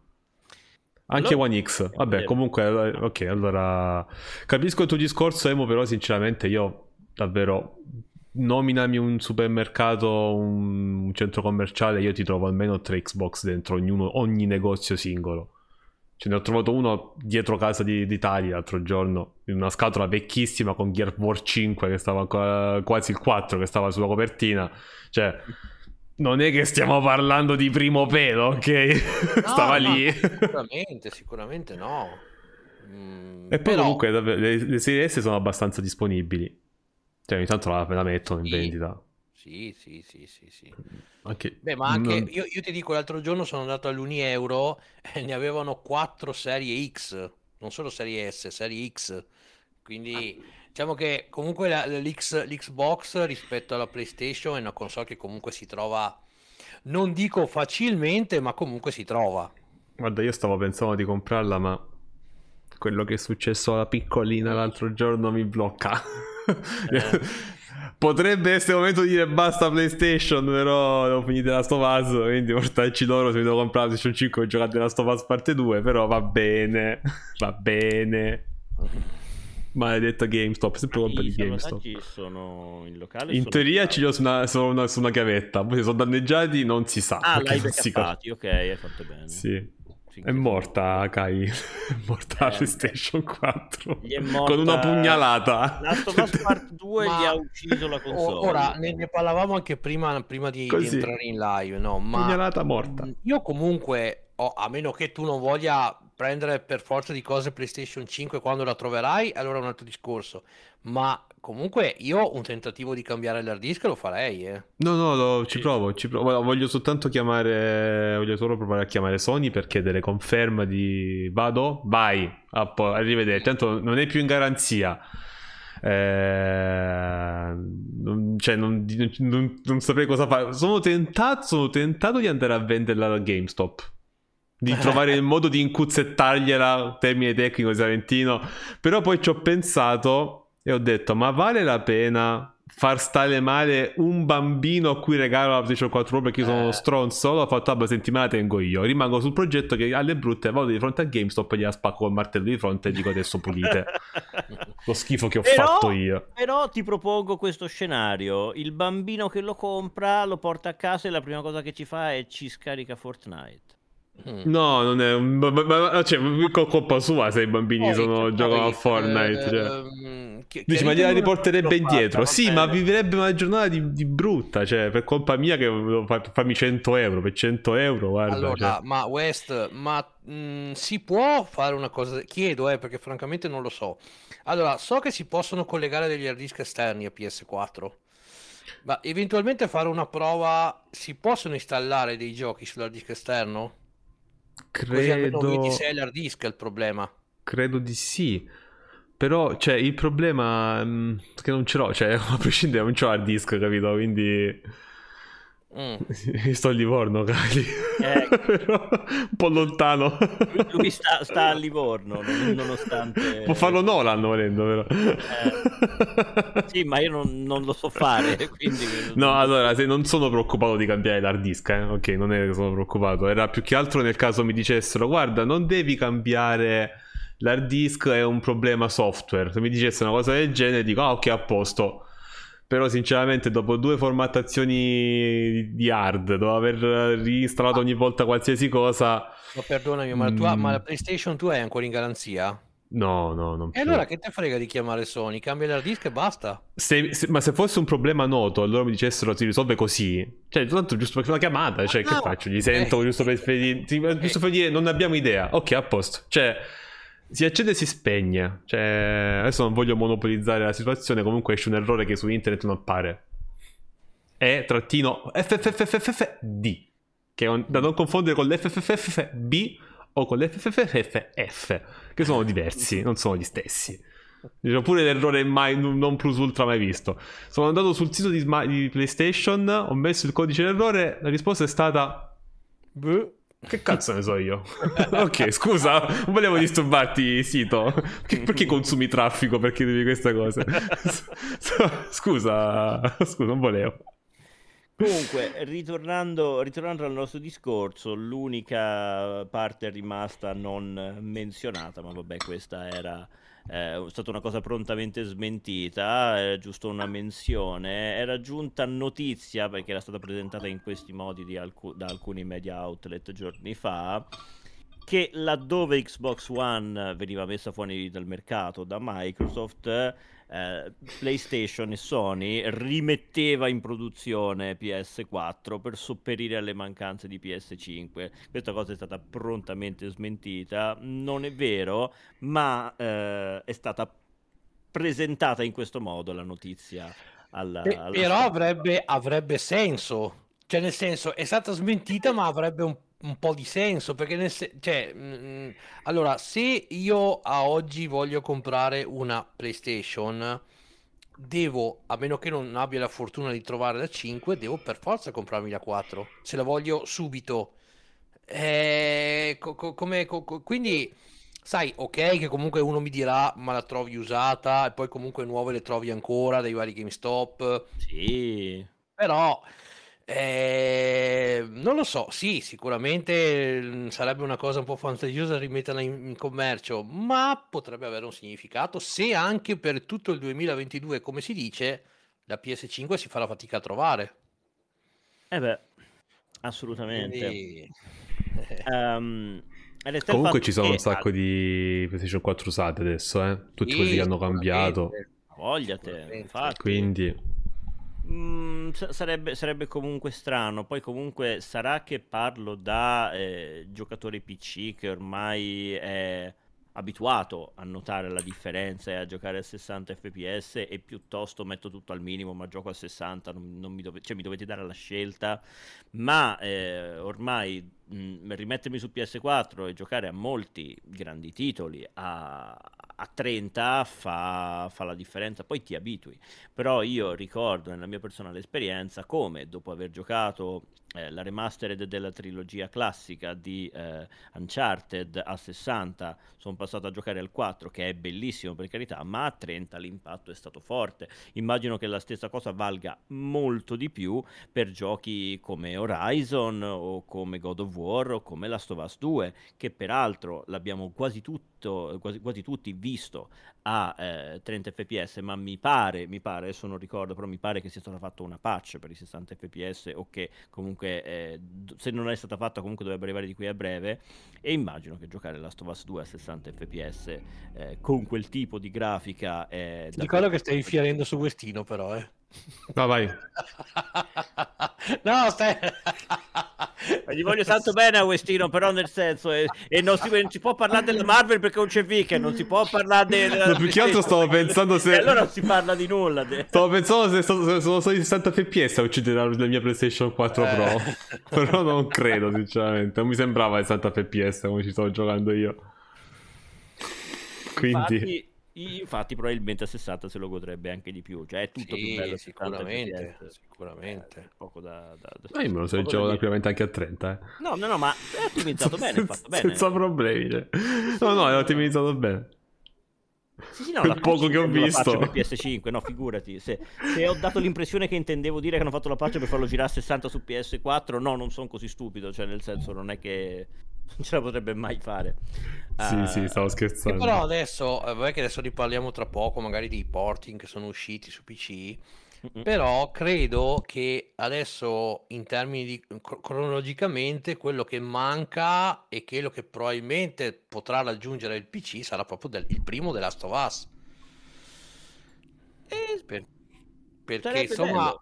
Oramai insomma li hanno convertiti quasi tutti quelli i big, quindi penso che potremmo a breve ricevere l'annuncio che quantomeno, non dico il 2, ma quantomeno il primo possa venir convertito, insomma. La prima esclusiva PlayStation 3 che arriva su PC, o sbaglio? Perché in teoria sono esclusive PlayStation 4 sono arrivate su PC per adesso.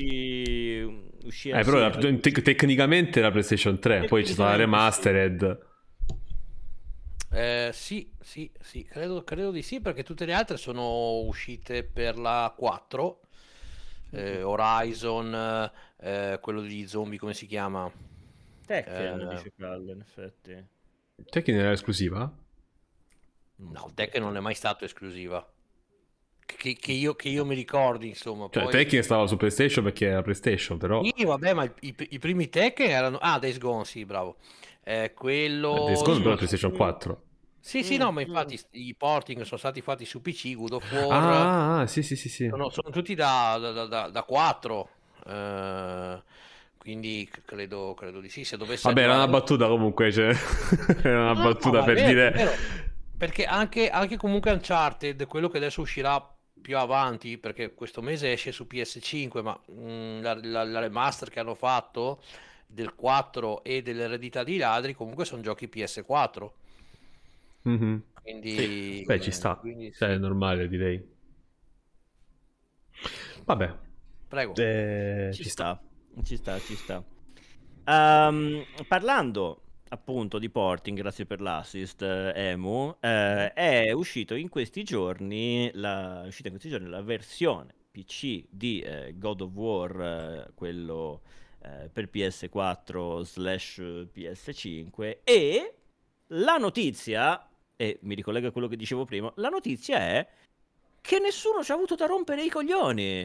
È incredibile, a quanto pare è un buon porting, a quanto pare non crea particolari problemi, è fluido, liscio, è bello e sexy, è di buona costituzione, di buona famiglia e anche una bella dote a quanto pare, e la gente se lo sta godendo. È facilmente anche moddabile, l'ho già visto in risoluzioni 600 milioni di noni e cose del genere. E va che è una scheggia a quanto pare, quindi per una volta GG.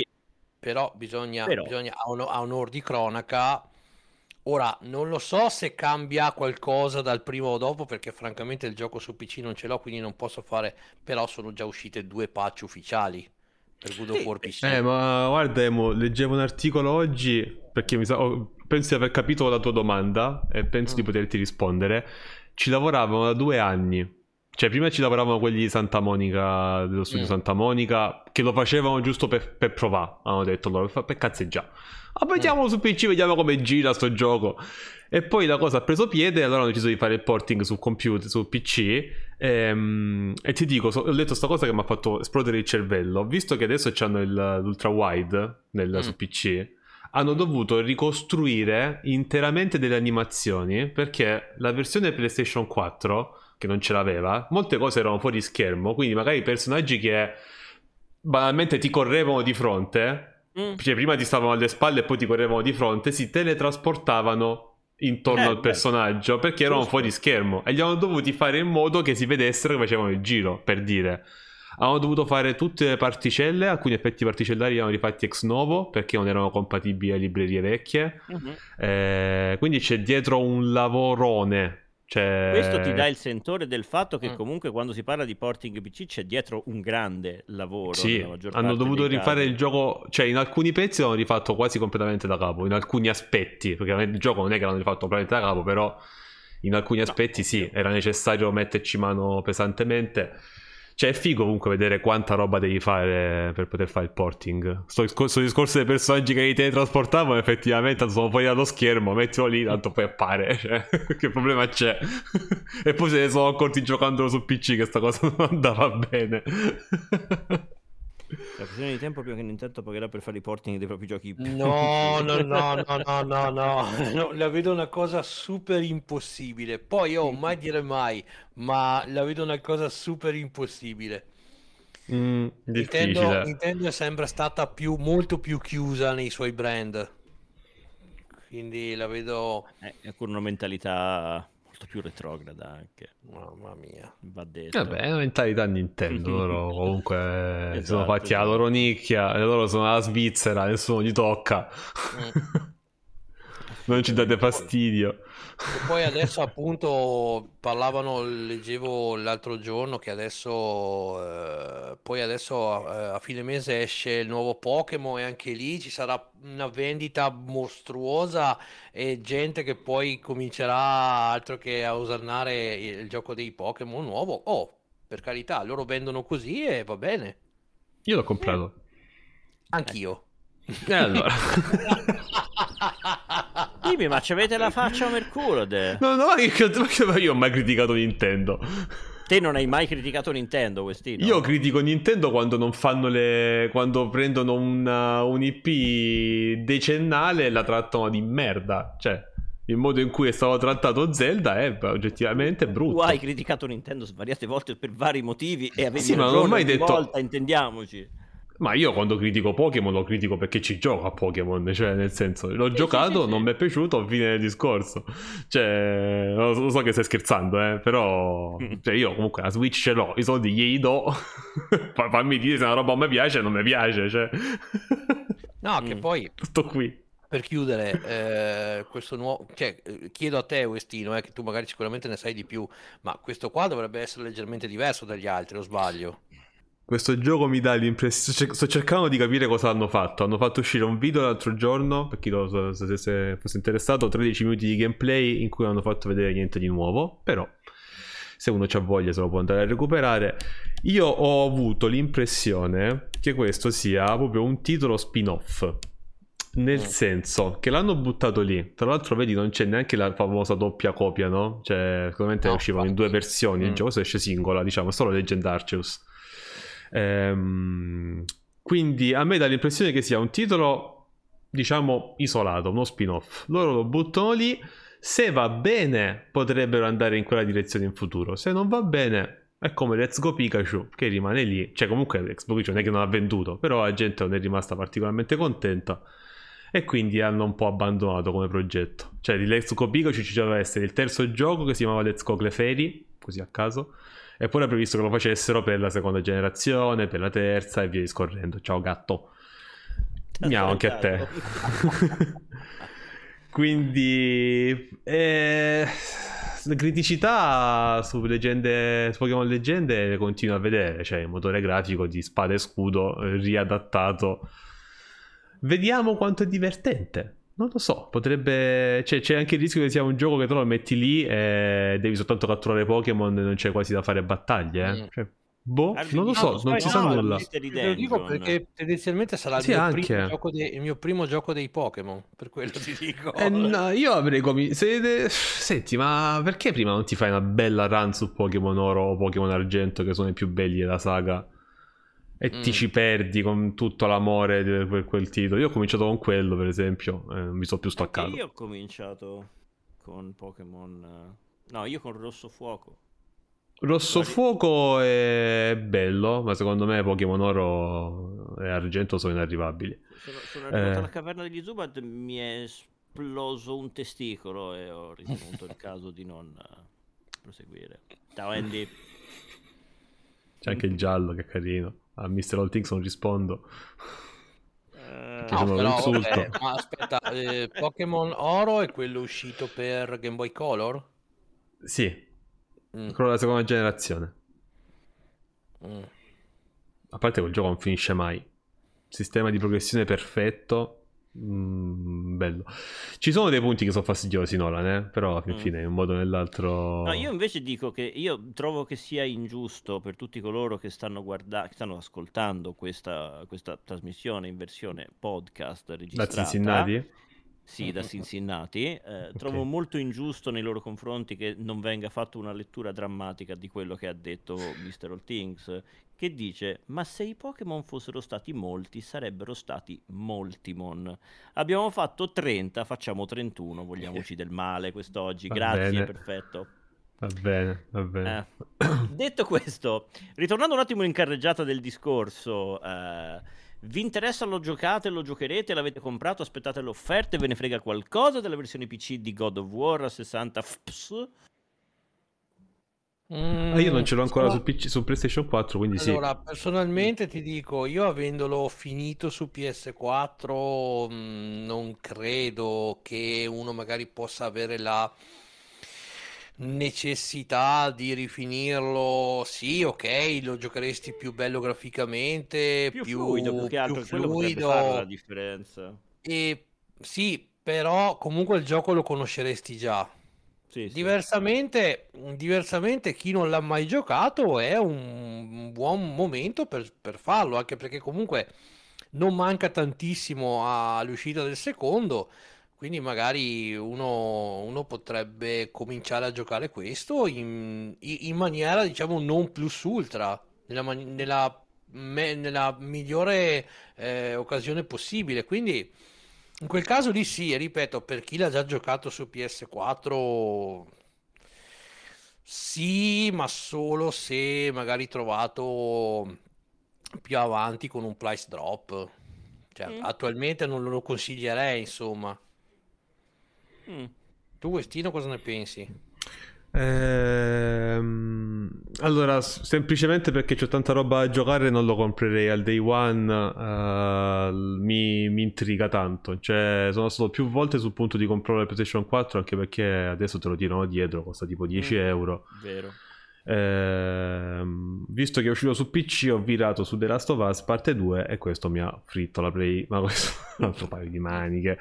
No, sono interessato, aspetterò un calo di prezzo nel futuro, non so quanto tempo ci possa volere prima di questo calo di prezzo. Sinceramente mi viene da pensare che per tutto il 2022, almeno per un annetto e mezzo, non ci sarà, anche perché poi ci uscirà il nuovo capitolo e quindi loro lo lasceranno a prezzo pieno per dire: ah, comunque vuoi recuperare la saga su PC?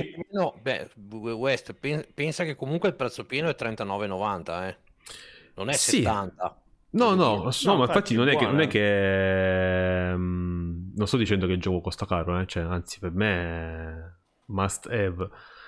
Io però 40 euro gli no. Cioè, se non avessi altro da giocare, sì, me lo compro. Devo comprare la PlayStation 5 adesso? No. Così. Il problema è quello. Chiaro, no, vabbè. Solo quello è il problema. Poi comunque un po' si vede che è invecchiato, che sono passati un paio d'anni da quando è uscito. Lo vedevo in live alcune persone, non che sia brutto, però si vede che comunque stanno passando gli anni anche per questi giochi qua. Bene, bene. Comunque ha fatto contento tante persone questa versione, sì. È stata portata in live da tanta gente e, come detto all'inizio, è un buon porting con un buon lavoro competente dietro e che ha generato ben poche critiche a fronte di quanto avevamo detto la settimana scorsa in merito alla versione PC di Final Fantasy 7, che a quanto pare era un po'... aveva un po' di problemi tecnici, di frame rate poco stabile e quant'altro. Quindi bene, dai, per una volta possiamo parlare anche di cose positive e andiamo verso un collo di bottiglia finale che però ho trovato divertente, una cosa da segnalare. Quelli che stanno facendo, che sono lo studio che sta realizzando Dying Light 2, se mi sfugge, Techland, si stanno prodigando di dichiarazioni in questi giorni, tant'è che anche quella di oggi di cui si è parlato era quella secondo cui il progetto Dying Light 2 sarà supportato per almeno 5 anni, con contenuti e supporto costante, ma...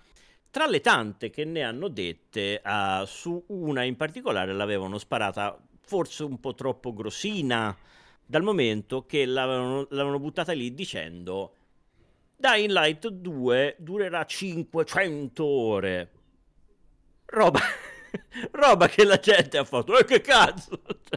Giustamente, tant'è che sono dovuti correre ai ripari pubblicando un paio di giorni dopo, qualche giorno dopo, una pratica immagine in cui ti faceva vedere che con, tipo, non mi ricordo quanto, però tipo con una 20 di ore lo finisci, con tipo 60 ti fai gli extra e, citando Fix, con 500 ore devi strappare tutti i peli del culo di tutti gli NPC. E lo puoi fare, per carità, però lo puoi fare anche con Super Mario, cioè nel senso non è che dura 500 ore. Se vuoi fare qualsiasi cosa ci metti probabilmente 500 ore, ma chi è che è così tanto matto?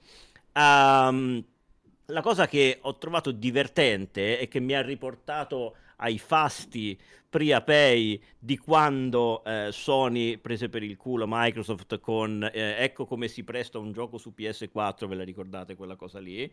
Certo. Prendendo per il culo Microsoft che aveva la console che andava solo online, poi fecero un passo indietro. È successa una cosa simile.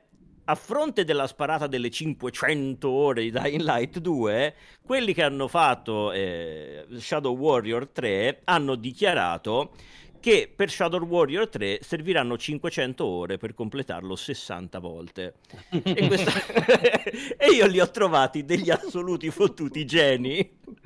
E niente, un plauso per questa cosa, perché mi ha fatto ridere parecchio. Ovviamente, se non conoscete Shadow Warrior, sono giochi estremamente frenetici, rapidi, veloci di combattimento, con un'esperienza che comunque si aggira su una manciata di ore molto intensa, ma sicuramente non è alla stregua di un RPG o qualcosa che davvero possa occupare tutto questo tempo. È una strategia di mercato curiosa, quella di Dying Light 2. Stanno letteralmente facendo dichiarazioni a manetta, cercando di raccogliere quanta più visibilità possibile, ma è, a quanto si sono dimostrati i fatti ultimamente, è anche un'arma a doppio taglio, che a seconda di come le presenti, le cose che dici, potresti farti ridere dietro. Sicuramente comunque se ne sta parlando molto e sembra essere un titolo valido. Io non l'ho giocato il primo Dying Light, ma l'ho visto streamato tanto. Quindi... Ma diciamo che i Dying Light, penso che anche questo secondo sarà uguale al primo in quel punto di vista, da quel punto di vista danno ovviamente il meglio di sé se giocati in cooperativa. Perché io il primo Dying Light è stato uno dei rari casi che l'ho finito che l'ho giocato dall'inizio alla fine in cooperativa, e è bello, ti diverti. Carino, quindi presumo che anche il 2 sarà così. Giocato sicuramente da solo perde un po' di quel fascino. Oddio, molto orientato sull'online, dici? Sì, cioè nel senso di avere un compagno con cui fare tutta l'avventura. Non è una cosa da sottovalutare. Certo, ovviamente uno lo può giocare anche da solo, però sicuramente se chi ha la possibilità e lo gioca in due, credo che ci si diverta parecchio di più, insomma. Mm. Comunque è un multiplayer a due giocatori, non è una cosa massive online. No, al massimo credo sia in due, sì. Ok. Chiaro. Tu li hai giocati, West? No, mi mancano. Però faccio un plauso alla scelta di comunicazione dello studio perché riesce veramente a fornire tutte le informazioni sbagliate in poche singole parole. Cioè bastava dire avrà un sacco di contenuti per finirlo completamente. 500 ore, sì, vabbè. Odissea. Io un gioco che c'ha 30 ore di campagna, a un certo punto dici basta, non ne posso più. 30 ore di campagna. Ovviamente avrà una super mappa enorme, quindi suppongo, sai, collezionabili, sfide. Sì, ma ci sta. Ubisoft campa da 10 anni, però... Cioè è un'esperienza estremamente tediosa e ripetitiva se la vuoi basare su quella. Cioè sì, tu puoi passarci 500 ore, ma probabilmente di queste 500, 480 sono una rottura di coglioni immensa. Però lo puoi fare. Ah vabbè, ma ci sta la gente che si chiude tantissimo su un gioco e ci passa centinaia di ore, quindi non è che sia... Guarda, io per questo motivo che mi sto tenendo ancora lontano. Allora, io, come ho detto tante volte, ho giocato tutti gli Assassin's Creed della vecchia generazione fino a Syndicate, che mi piacciono. Il problema, mi sono tenuto lontano da quelli nuovi, da Origin in poi, perché ci vuole, cioè lì veramente, io so che Odyssey, tipo, se lo vuoi fare tutto ti ci vogliono 70-80 ore, è una cosa allucinante. Io un gioco così secondo me poi rischia di stancarti, credo. Sì. Io allora apprezzo il fatto che ci siano tante cose da fare, però il giusto, perché sennò poi, io l'ho detto tante volte, ho fatto il primo gioco che veramente ho finito, ma con una fatica atroce, perché a un certo punto veramente non vedevo l'ora che finisse, è Darksider, il primo. Darksider secondo me è troppo lungo. È troppissimo lungo. Infatti dovrei giocare il 2 e anche il 3, ma per ora li lascio là, perché cazzo, dico, se sono lunghi come il primo, ciaone. Però dicono che il secondo sia veramente un capolavoro, eh? Ma sicuramente. Però boh, io veramente il primo, quando l'ho finito, ho detto "Oh mio Dio!" Non ne potevo più. Cioè... Basta. Ci sono quei giochi che fanno quell'effetto lì comunque. Il punto è volte. Che la formula Ubisoft per i giochi open world è che non sono giochi fatti per farli al 100%, cioè lo puoi fare, ma è veramente una cosa di un tedio pazzesco, cioè... Non sono giochi che offrono tutto quel gameplay perché tu possa esercitare una scelta arbitraria di dire preferisco fare queste cose invece che queste altre, e comunque alla fine ci arrivo lo stesso e va benissimo, non c'è problemi. Però mettersi lì a raccogliere ogni... Io sono rimasto a quello dei pirati, per dire, le canzoni, le piume, queste cose, sì, qua c'è una rottura di balle, è una rottura di balle pazzesca, cioè... La lista della spesa, il gameplay dalla lista della spesa a me non è mai piaciuto, per questo sono anche restio agli open world, o meglio sono restio a quello che è la formula Ubisoft e di tanti altri degli open world, perché uno dei miei giochi preferiti, che è Fallout New Vegas, è open world, ma non devi andare in giro a raccogliere la cacca di mutante, cioè ci sono le quest, ci sono le storie e ben venga. Poi quello è un altro discorso, dipende tutto da come la imposti. Dipende anche se il gameplay è...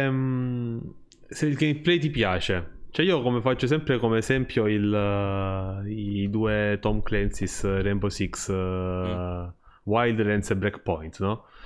Io sul Wildlands credo che ci abbiamo giocato con un mio amico, con Tommy, Ci abbiamo messo tipo 60 ore per finirlo al 100%, nel senso che, cioè, abbiamo fatto tutte le missioni che si potevano fare della storia principale, che potevi anche non fare tutte. E tanto il primo finale che abbiamo fatto era il finale tipo alternativo, perché tu per fare, se lo facevi così avevi il vero finale della storia, altrimenti no. Poi hanno fatto lo stesso gioco, Breakpoint, che è una palla clamorosa, cioè non ho capito come siano riusciti a renderlo così palloso, lo stesso gioco, cioè, hanno messo tutto pieno di robot, pieno di robe, devi craftare tutto, forse è quello, cioè le piccolezze che lo rendono palloso.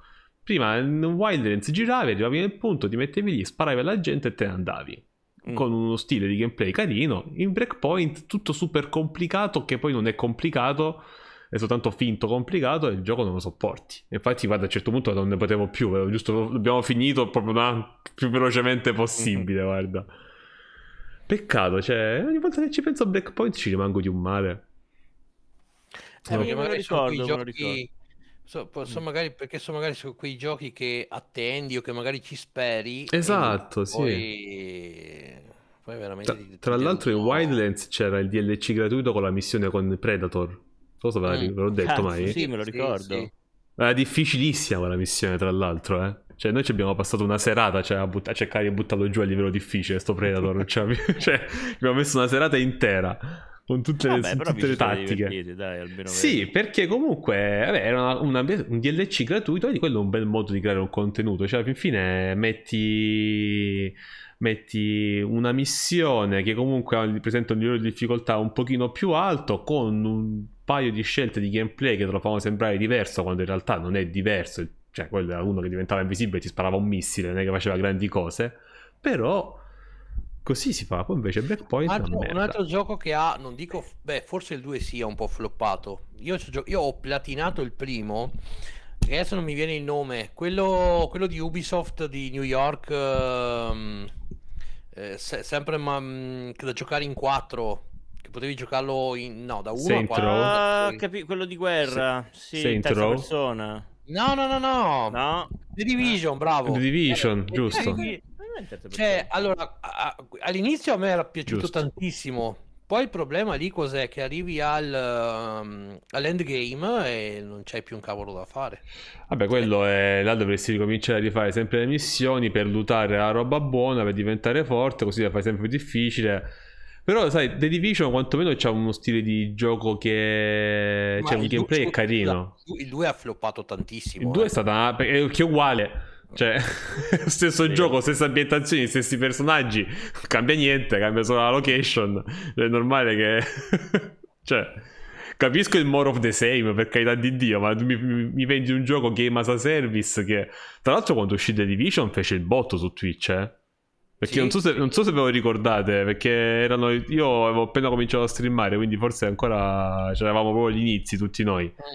Ma negli anni in cui in Italia c'era solo League of Legends, e Division riusciva a fare 300-400 persone in live, con una singola persona. Gente è diventata partner con The Division. E i tempi erano tanti.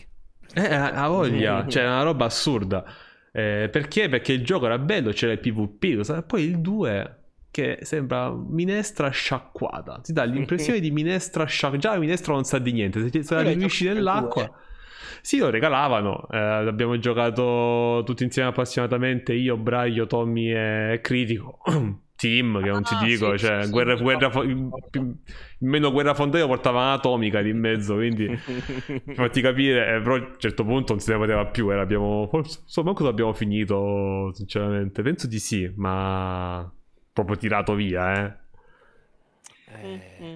vabbè. Sì, ma cioè, nel senso lì i giochi possono avere successo e floppare. Cioè, io vedo che tanti giochi che sono usciti in quest'ultimo periodo hanno floppato tantissimo. Anche parlando sempre di Ubisoft, era uscito in versione free to play, non so se ti ricordi, West, che forse non so se tu l'hai provato, quello l'FPS cyberpunk, com'è che si chiamava? Neanche l'FPS, il Battle Royale. Vabbè, ma era comunque cyberpunk, no? Come sì, ambientazione. Sì, era uno stile di quel tipo là. È mortissimo, credo, quello lì. Che cazzo ma è nato morto praticamente. È durato quanto, un mese, 2 mesi? Qualcuno si ricorda come si chiamava? Voglio andare a vedere se esiste ancora, se c'è ancora qualcosa, cioè se lo supportano ancora. Ma io non ho capito quale sia il gioco comunque. Era in prima persona. Battle Royale cyberpunk in prima persona. È di Ubisoft. Ah, quello del dottor Dieter Speck, non mi ricordo se era il suo. Qualcosa, aspetta. Non mi ricordo. Ora ha fatto veramente così tanto successo che non mi ricordo il nome. Quindi... È vero. Allora, lo cerco. Ubisoft. Bravo, Hyperscape. Bravo. Oh, ma quello lì è nato morto praticamente. Porca miseria. Io qualche partita me la sono fatta lì sopra, eh. Escape gratis. Sì, sì. Stagione 3, ascesa dell'ombra. Quindi è supportato ancora. Ah, credo qualcuno ci giochi, eh. Sì, ci giocano gli sviluppatori. È vero. Lì. Cioè, secondo me non è detto che un gioco debba fare i numeri di Fortnite per poter andare bene. Cioè, tutti sperano di fare i numeri di Fortnite, però comunque aveva qualche idea interessante. Quanta gente conosci che lo streamano e lo giocano con consistenza su Twitch? I primi giorni l'hanno streamato perché c'erano anche i drop di Twitch. Certo. Fine. Hyperscape in questo momento non ci credo. Tanto in questo momento Hyperscape fa 11 spettatori. Ma serio? Ma dai, no, stai guardando l'Italia, dai. Spero per loro di stai guardando, ma sono tutti in inglese gli streaming, è uno italiano. 11 spettatori suddivisi con uno streaming da 3 persone che sta cominciando, uno da 2, uno da 2, uno da 1, uno da 1, uno da 1, uno da 1 e in Italia 0 spettatori. Lo streaming si chiama "Sì, proviamo sto gioco". Quindi vabbè. No, cioè, poi vi lamentate delle 6.000 persone su New World, cioè nel senso no, per carità, ci mancherebbe. Totale. Cercatelo. Madonna. Reghiamo questo qui, giusto Nolan? Sì, andiamo in chiusura anche perché abbiamo fatto tutta la scaletta. Reghiamo questa persona qua che stava giocando Hyperscape da sola. No, si fotta. Ma scusa, ma dai, almeno facciamo almeno 400 volte le views totali di Hyperscape tutti insieme. Sì, ma io non voglio supportarlo Hyperscape, mi fa cagare da quando è uscito, scusami. Io ci ho provato. No, comunque sia, sì, abbiamo dovuto un po' grattare dalle pareti per la scaletta di questa settimana. L'abbiamo portata in fondo e questo vi dice qualcosa, vi dice comunque quanto ci siamo comunque dati da fare. La prossima settimana saremo da me, da Emu, mi raccomando, lunedì, speriamo sia lunedì. Anche perché vabbè sì, Vic questa settimana fino a domenica compresa. Allora io spero di aver detto che ci sia Vic. In caso dovesse mancare lunedì, mancare nel senso lavorativo, ci mancherebbe altro. Da qualche parte i tuoi sensi di ragno lo hanno avvertito. Ha avuto un brivido, probabilmente. Ha bussato qualsiasi cosa avesse in mano per toccarsi le balle. Che cacchio d'un cacchio è stato ha fatto? No, tanti no, siccome riguarderà sicuramente lo stream, quindi tanti bacioni a Vic che gli vogliamo tanto tanto bene. E sì, no, dico facciamo lunedì, se proprio Vic non potrà faremo domenica. Comunque vediamo, dai. Sì, vediamo un po' come Allora, si passa ai saluti. Io voglio ringraziare tutti quanti voi che avete partecipato, tutti quelli che hanno arricchito la nostra opinione e quella della chat e anche le nostre minchiate, perché se non le dicessimo non saremmo noi. Vi vogliamo davvero davvero tanto bene.